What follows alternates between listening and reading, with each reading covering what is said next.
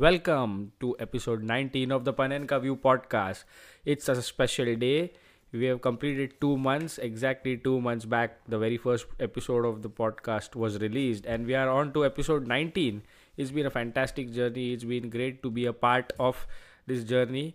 I have with me my co host, my best friend Suprotim Gupta. Supro, 19 episodes, two months down the line. How are you feeling today? Yeah, hello everyone. Yeah, it's a surreal feeling. I can't. I didn't expect at all to complete 19 episodes by the end of December, but here we are. You know, and we have covered so much uh, from Jose Mourinho's sacking to Unai Emery's progress so far, and yeah, it has been an incredible journey. and we are here to talk on the Boxing Day matches. So, so many things happening. Some teams losing ground, some emerging as title challengers, uh, teams going away with leads, uh, some uh, shambolic defending in North London, some injury crisis. A lot to talk to. Uh, uh, and obviously build up to Liverpool versus Arsenal. But before we go on to the games from the weekend, we must review the games from Boxing Day. And the very first game, Supro, we have to review is Leicester City versus Manchester City, where Manchester City lost more ground, a 2-1 defeat. Uh, it's uh, some it's a rough time for Pep Guardiola's side. Fernandinho missing, and in that all this, Liverpool have gone seven points clear of them. So, Supro, take me through that game and what all did you feel after that? Yeah, I was pretty surprised that uh, Manchester City lost again. Another stunning defeat, I must say. Uh, they started the game pretty well. I didn't think they were under any pressure, and they got the opening goal accordingly. Bernardo, Bernardo Silva scored the goal, but then after that, they completely completely lost their focus. Their passing was erratic.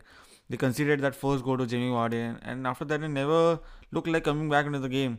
You know, Sterling's finishing was poor. Kevin De Bruyne couldn't impose himself, and David Silva came off the bench, but obviously he was injured, so it took him time to impose himself. And what a fantastic finish by Ricardo Pereira!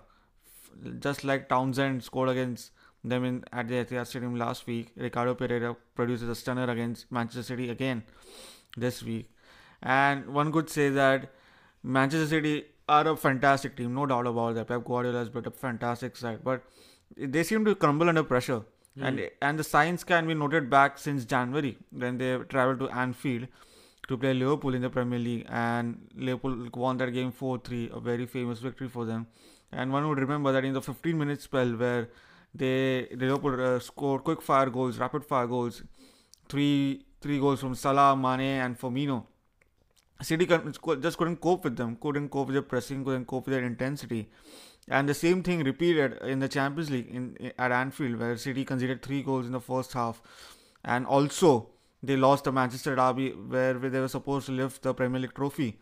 So one would say that City have shown signs of crumbling under pressure, and even in this season when Liverpool won their game and uh, went above City in the table, City just couldn't handle it, and then they lost successive games to Crystal Palace and Leicester City. So it's a worrying sign for Pep Guardiola and his team. And you, you rightly mentioned in the last episode that you know uh, Pep Guardiola's side have just you know got a proper title challenge after so many years. Like the last proper challenge they had was when Real Madrid side had Jose Mourinho, and this has been a season where they look clear favorites. We used to speak about how who will beat them, and now when Fernandinho is gone, one of their key players is missing, and they're crumbling. And a very good point again, they're crumbling under pressure.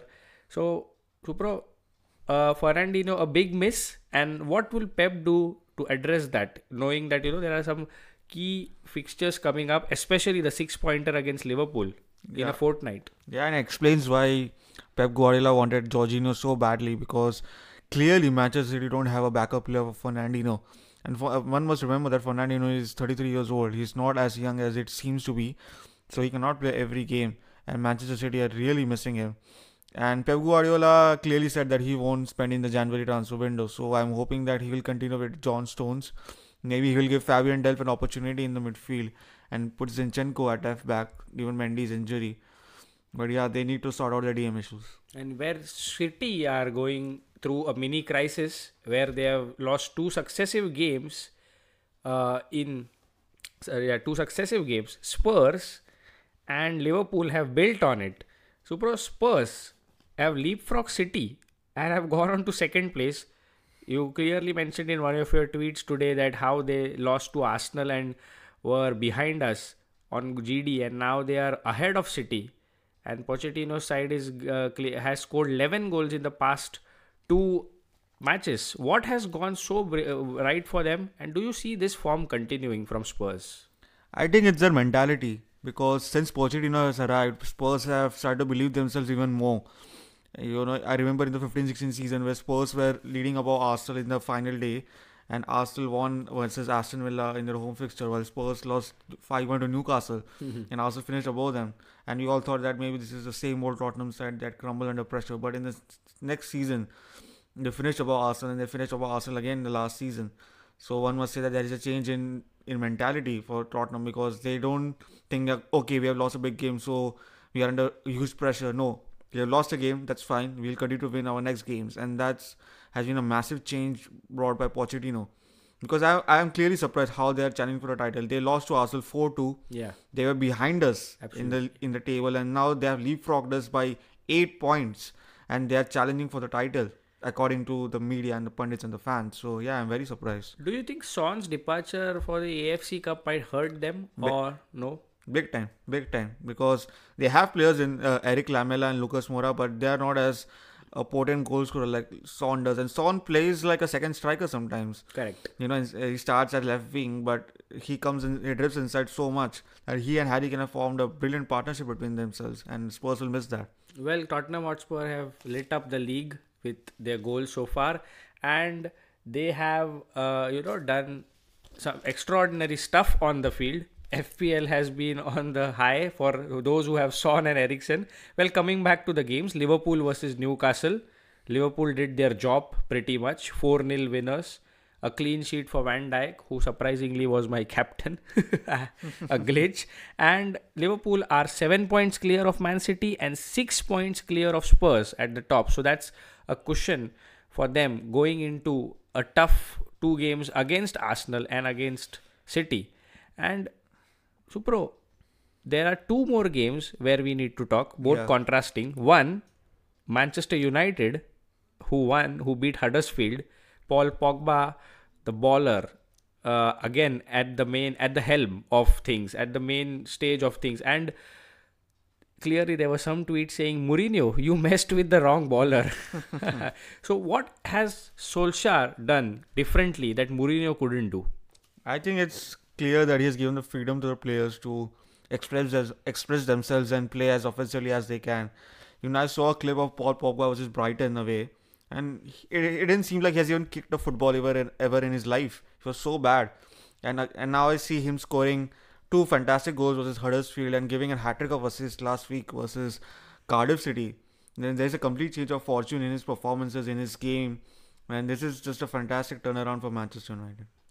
We were speaking about Paul Pogba, uh, maturity uh, over the last few video episodes, but he's clearly a midfielder to reckon with, like a guy who could drive the team forward. And you could see that even if the opponents are Cardiff and Huddersfield, the first game you could see how he was linking up with Martial, Rashford, and uh, Lingard, and clearly that four have to start together, and then maybe Lukaku can come on as a sub and when the legs are tired. So Solskjaer has clearly given freedom to the players, and that brings me to Lindelof, who's been an expressive player in the past two games, where he was so restricted under Jose. He's been given that freedom to come out of the blocks and go ahead and uh, link up in attacks.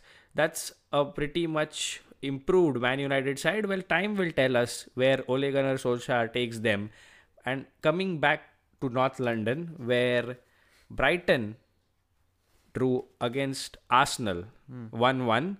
It felt, felt like a loss yesterday because clearly, when the other top five are winning, and we needed to win that game, clearly, uh, Supro, the Yeah. word that comes to my mind is tactical conundrum. Conundrum, clearly. Uh, Ozil subbed off at halftime. Yeah. And clearly, when you needed a goal, Lacazette was off. Clearly, he was very, very angry on that because everybody was uh, puzzled over the dubious decision that you need a goal. You take off the most creative player in your squad. Let's say that's a tactical reason, but now you take off a striker. So you clearly have so many central midfielders with zero creativity. Exactly. How do you comment on that game? Uh, I think Arsenal started all right in the for the first 30 minutes. They uh, scored the goal early in the game. Fantastic finish by Aubameyang, and it didn't seem like Brighton will you know trouble Arsenal. But once they conceded that first goal, a defensive mistake by Lichtsteiner, a horrible mistake, Arsenal seemed to go back to their shells. Like they suddenly lost their focus, their confidence went down, and it seemed like they wanted to hang on to the 1-1 rather than going for a second goal in the first half itself. And coming back to the Ozil substitution, I think it kind of baffled me. And one has to realize that Ozil is not the kind of player who will consistently dominate himself for the whole 90 minutes. He'll give you one or two moments, but those moments will make sure that Arsenal will win the game. And he has done that in the past versus Tottenham, versus West Bromwich Albion when he scored, uh, when he gave the assist to Giroud's header for, for a 1 0 victory. So he has done that in the past. He has given those moments where Arsenal dig them dig, dig, dig themselves out and you know get the leading goal or get the equalizer. But Unai Emery clearly doesn't trust him to do that, and also Ozil didn't mark the goal scorer properly. So I think Unai Emery was frustrated by that, and I couldn't believe that he took off Lacazette for Aaron Ramsey. I assumed that he wanted to attack more centrally. He wanted to overload the midfield with Aaron Ramsey, Granit Xhaka, Guendouzi, Torreira, because uh, Brighton were keeping a low block as they were holding on to a 1-1. And he gave the width to Kolasinac and uh, Lichtsteiner. So I assume that's the reason. But when you are 1-1, when you ha- when you want to win this game badly because you're in for a top four contention, you have to keep your both strikers, and they were doing pretty well. Lacazette was having a very good game, and took it, taking off for six, taking him off on off at 60 minute mark was a bad decision.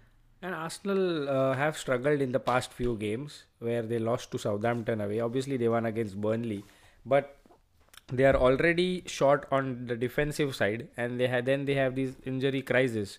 So the Saturday game against Liverpool will be a big, big test for them now that they know what they are in, going into.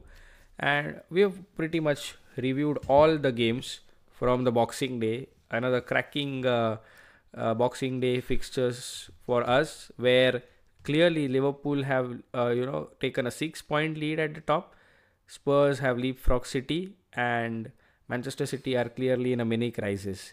So the top five, as it stands, is Liverpool lead the league with 51 points. Then we have Spurs on 45, City on 44, Chelsea on 40, and Arsenal on 38. Where Man United are six points behind Arsenal in 32. Well, let's focus our attention to the last weekend of 2018. It's game week 20, and we have a few more exciting fixtures. Obviously, the big one being Liverpool versus Arsenal. Suprotim, Liverpool versus Arsenal is the fixture that everyone has their eyes on. It's the second half of the Premier League season. It's the business end of the season. We are now starting the business end where the results will matter more and more. Three points will look like six, and a defeat and a draw will be uh, pretty much something that will be like a final nail in the coffin Yeah. if we don't capitalize on that. Liverpool versus Arsenal, Klopp versus Emery. The last game ended 1 1, where Arsenal were clearly counted out, but they put in a performance. That was one of the few games where Liverpool dropped points. They don't look like dropping points these days. Yeah. How do you build up to that game? How do you see that pan out? I don't want to get into the ta- tactics, but how do you see Emery approach this game? You know, uh, when I was, you know, surfing my YouTube this morning, uh, the algorithm gave me videos of Arsenal losing 4 0 against Liverpool last time, and the videos of Arsenal fan TV popped up. and I and I was like, oh my god, if this happens again, you know, it, it will be a disaster for Arsenal because yes, you are right. The last time we played them at at the Emirates, we performed really well. We put in a good performance, but we had the players to put in a good performance. Mkhitaryan was fit, Bellerin was fit, Mustafi was fit, Kolasinac put in a good performance. And I think Aubameyang and Lacazette both started that game. Ozil was in his number 10 position. So we are kind of stable during that game. But now when we go to Anfield, we have, the, we have these issues with uh, Ozil, we have these issues with Ramsey, we have the injury issues where Bellerin is out for the Christmas period. Yeah. Uh, and Emery says that Mustafi may or may not play a part in the game. Hmm. And uh, defensively, we are shambles. So yeah, there are pending issues for Arsenal going into this game, but I take solace from the fact that we did put in a good perfor- performance against Liverpool at the at Emirates, and maybe we can take confidence from that game. And also, Arsenal have to look behind themselves in the table because Manchester United are catching them up really quickly. Hmm. Only six points behind. Absolutely, and the next two fixtures for the next few fixtures are pretty much important for Arsenal. Uh, so Supra, I'm not going to go into Liverpool's lineup. We know that it's a uh, it's a compact lineup. It's a thing that they repeat week in and week out. Most informed team in the Absolutely Premier in League. form, and I'm going to go straight to Unai Emery and his selection. Do you think he will start with Ramsey this game, or do you think he will continue with his faith in Matthew Guendouzi? Uh, I think he will continue with Guendouzi sim- simply for the fact because Ramsey's contract situation is going on. But I hope he starts Ramsey because we need our big players in a big match against a team that are challenging for the title. And I think he might go with a 4-3-3 formation because at the moment we don't have wingers who can play in a 4-2-3-1 formation. We do have wide for- we do have strikers who can play as wide forwards, and we have Alex Iwobi as well. So I hope he plays for a 4-3-3, which will also help us to protect our fullbacks. You know, let's start. Lichtsteiner versus Mane for an Arsenal fan is a dreadful one-on-one situation, Nightmare. nightmare for us completely. So I hope Unai Emery does his tactics right. He's done his homework well, and I hope Arsenal put in a decent performance. Well, there's a question that our viewers have been asking, which I want to ask you as well. Okay. Uh, Ramsey and Ozil Hmm. have clearly not been the favorites in Emery's eyes. In the recent weeks, we've seen some things that have built up. Do you think uh, he's benching Ozil and Ramsey for his ego reasons, or do you think it's tactical? And also, the fact that obviously the Lacazette substitution, uh, substitution was dubious, it raised some eyebrows. Hmm. But do you think he's losing the plot? Is it too early to say that he's losing the plot? He's just five months in his job and he's just got one transfer window where he spent like 50 million. Yeah. Do you think this uh, hatred is justified where the fans are going? Uh, I think the fans are a bit impatient regarding Unai Emery's position at the moment because it's pretty clear that uh, Unai Emery doesn't trust Ozil as much in the away games as much as much in the home games. In the home games, I think Ozil has had almost all of the games against West Ham. I think he didn't play against Tottenham. He didn't play, but they started most of the games. But it, it's the away games that that is an issue, and he has had an issue with Aaron Ramsey throughout the season. I think it has to so simply do with the contract issue, or maybe he doesn't rate the player as much as we fans do. But we we have to also take in account the fact that we wanted change was so bad. So here's a change. Correct. Here's the change that you were hoping for as an Arsenal fan. And change can sometimes be ugly. Change change can sometimes be not welcome, not something that you were hoping for. And the manager expects expects different things from his players. Like he expects more defensive work rate from Mesut Ozil, but Mesut Ozil cannot provide that because that's not his game. So yeah, there are difference in opinion, difference in the way both both the manager and the player look look as to how the game is played. But we have to keep our faith in the manager because he's only five months into the job Hmm. and he's obviously building a team for the future. And the main goal this season is to simply qualify for the Champions League, and from there on we can you know decide which players we want and which players we don't. And uh, we've seen what uh, you know the faith can do in a manager. We, we are seeing Klopp's Liverpool. What faith and right investments can do. Yeah. Emery clearly doesn't have the players that he wants. Add to that the injury crisis. And a very key point where a lot of people miss is that this is the first time he's handling a busy Christmas period. So he has his style of playing and he has his way of doing things. But clearly there should be more faith. I think this is just the, the 21 game, the 22 game unbeaten run has spoiled everyone. Clearly, no one expected it to be so good that you know now now that we have we have lost some of the games and drawn a few, it feels like what are we doing? Exactly. And it feels like a limbo. But clearly, there should be trust in Emery, Yeah. and he should be given at least two seasons. At least two seasons. This let this season pass by. Let let there be three windows gone, four windows gone, and then we can see where it takes us. Maybe we can go to the Champions League final. but I think his proactiveness has surprised Arsenal fans a bit too much. Yeah. Because Arsenal fans aren't used to having substitutes at halftime. Absolutely, seventy minute. The seventy minute mark was a benchmark for Yeah, us, and so, seventy yeah. and plus. So Supro Liverpool versus Arsenal will. Uh, let's see how that game pans out. Well, I'm not going to go to the temple. and clearly there will be prayers but let's see not all players are prayers are answered so we move on to man united versus bournemouth Yeah. uh, man united versus bournemouth again at old trafford bournemouth a tough opponent for them their first real test since solskjaer's appointment Yeah, but on current form, Bournemouth are an easy fixture for United. They lost 5 0 to uh, yeah, tottenham Tottenham. They Correct. lost 2 0 to Wolves. They also lost another game in the midweek in the weekend. So Bournemouth are in real bad situation. I think they have lost seven of the last nine games in the Premier League. and what looked like europa is now like a mid-table finish for Yeah. them so clear win for united then? Yeah, yeah, clear win for United. Also, the team that is in uh, uh, the headlines is Manchester City. How do you see their next fixture pan out? Yeah, well, uh, Manchester City plays Southampton away, and Southampton are on the rise with the new appointment in Ralph Hasenhüttl. They play West Ham soon, so let's see how that result goes for them.